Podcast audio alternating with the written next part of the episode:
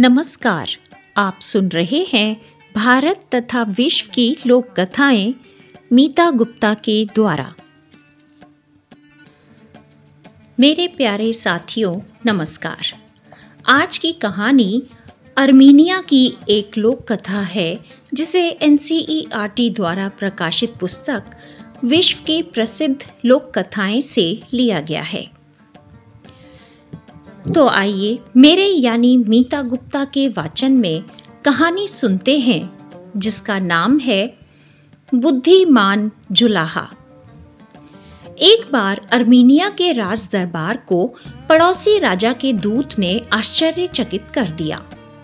उस दूत ने आते ही राजा के सिंहासन के चारों ओर एक घेरा खींचा, फिर वह एक खाली कुर्सी पर बैठ गया।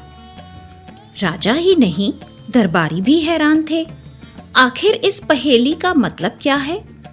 सभी मंत्री चुपचाप लौट गए। राजा ने दरबारियों को बुलाकर आदेश दिया कि राज्य भर के विद्वानों से पूछो। जो ना बता सके, उसका सिर कलम कर दो। दरबारी पूरे राज्य में घूमते रहे। परंतु कोई विद्वान ऐसा ना मिला जो पहेली का हल बता सके। घूमते घूमते दरबारी एक जुलाहे के घर पहुँचे। पहले कमरे में एक पालना झूल रहा था। दूसरे कमरे में एक और पालना झूल रहा था। दोनों पालने खाली थे और दोनों पालने अपने आप झूल रहे थे। यह देखकर दरबारी चकराए घूमते घूमते दरबारी छत पर पहुँचे। छत पर गेहूँ सूख रहा था। चिड़िया बार बार गेहूँ का दाना खाने को आती और बिना खाए लौट जाती। दरबारी देखते रह गए, चिड़िया गेहूँ के दाने खा क्यों नहीं रही? तभी उन्होंने देखा कि सरकंडों का एक पंखा अपने आप चल रहा है। ऐसा आज तक किसी ने न देखा था। दरबारी हैरान होकर नीचे उतर आए। तभी उन्होंने देखा कि एक कोने में बैठा जुलाहा कपड़े बिन रहा था। दरबारियों ने उससे पूछा, तुम्हारे घर में यह क्या चमत्कार है? पालने अपने आप झूल रहे हैं, चिड़िया गेहूँ के दाने नहीं खा पा रही हैं, पंखा अपने आप चलता है। जुलाहा बोला, यह कोई चमत्कार नहीं है। मैं कपड़ा बुन रहा हूँ ना, मेरे हाथ में तीन रस्सियाँ और हैं। दो रस्सियों से पालने झुला रहा हूँ एक से पंखा चल रहा है। पंखे की तेज हवा ने ही चिड़ियों को गेहूँ खाने से रोक रखा है। यह सब तो मैं रोज ही करता हूँ। दरबारी बड़े खुश हुए। उन्होंने जुलाहे को दरबार की पहेली बताई। जुलाहे ने कहा, इसमें परेशान होने की क्या बात है? चलो, मैं तुम्हारे साथ चलता हूँ। चलते चलते जुलाहे ने दो पासे और एक मुर्गी अपने थैले में रख ली।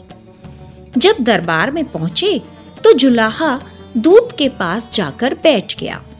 उसने दोनों पासे उसके सामने फेंक दिए। अब विदेशी दूत ने अपने थैले से मुट्ठी भर बाजरा निकाला और जुलाहे के सामने फैला दिया। जुलाहा तो पहले ही तैयार था। उसने मुर्गी को बाजरे के दानों के पास छोड़ दिया। मुर्गी सारे दाने चट कर गई। यह देखकर विदेशी दूत ने राजा का अभिवादन किया और चुपचाप चला गया। परंतु राजा की समझ में कुछ ना आया। उसने जुलाहे से पूछा, यह सब क्या हुआ भाई? तब जुलाहे ने बताया, दूत आपसे कह रहा था कि उसके देश का राजा चढ़ाई करने वाला है। वह आपको चारों ओर से घेर लेगा। फिर वह बैठकर ये पूछ रहा था कि आप लड़ेंगे या हार मान जाएँगे? राजा ने कहा, यह तो ठीक है, पर तुमने पासे क्यों फेंके? जुलाहे ने बताया कि मैंने उससे कहा, तुम लड़ाई मत करो, घर बैठकर खेलो, अभी तुम बच्चे हो। राजा बहुत खुश हुआ, उसने फिर पूछा, और बाजरा मुर्गी ने क्यों खाया? सभी दरबारी सांस थामे, राजा और जुलाहे के सवाल जवाब सुन रहे थे। जुलाहे ने बताया, बाजरे के दानों का मतलब था कि उनके पास बहुत सारे सैनिक हैं। हमारी मुर्गी ने सारे दाने खा लिए। मतलब यह हुआ कि हम उनके सारे सैनिकों को मार डालेंगे। यह सुनकर दूत भाग गया। राजा जुलाहे की सूझबूझ से बहुत खुश हुआ। राजा ने जुलाहे को बहुत सारा इनाम दिया। राजा चाहता था कि जुलाहा दरबार में मंत्री बनकर रहे, पर जुलाहा न माना। वह अपने घर वापस लौट गया।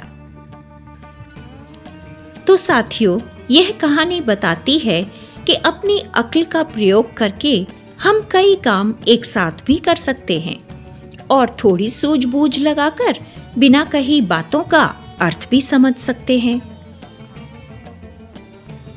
अभी आप सुन रहे थे अर्मीनिया की लोक कथा बुद्धिमान जुलाहा, जो एन द्वारा प्रकाशित पुस्तक विश्व की प्रसिद्ध लोक कथाएँ से ली गई थी। आशा है आपको कहानी पसंद आई होगी और ये कहानी मूल रूप से किस देश की है, ये जानकारी भी आपको मिलती होगी। अगर बात सही लगे तो मेरे पॉडकास्ट को लाइक फॉलो और शेयर ज़रूर करें। धन्यवाद।